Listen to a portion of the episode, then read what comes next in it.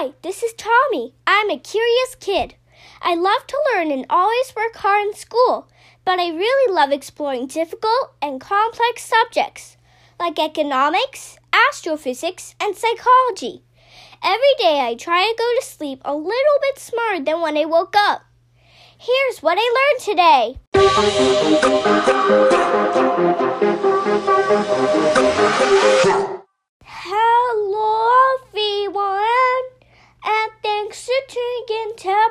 Episode 306 of the What I Learned Today podcast.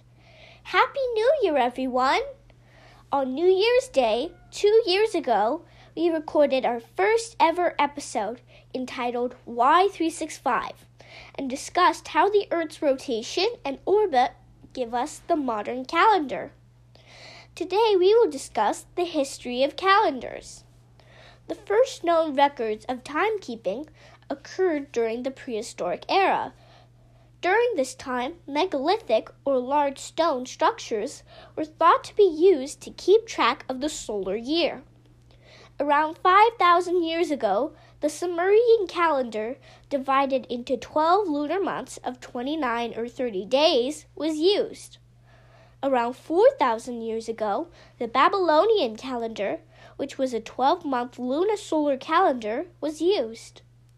Based on the Babylonian calendar, around 2,500 years later, the Zoroastrian calendar was created, which was a 12 months of 30 days calendar that reflected cosmological beliefs and linked the calendar to elements and divinities. Also, around 2,500 years ago, the ancient Athenian calendar was used in Greece, which was a lunisolar calendar with 354 day years, and approximately every three years they would add an additional month to keep up with the solar calendar. In China and India, unique calendars have been used and adapted over time.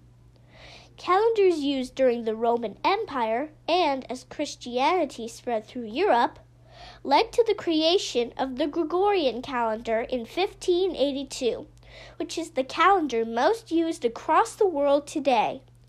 That's what I learned today. Thanks for listening.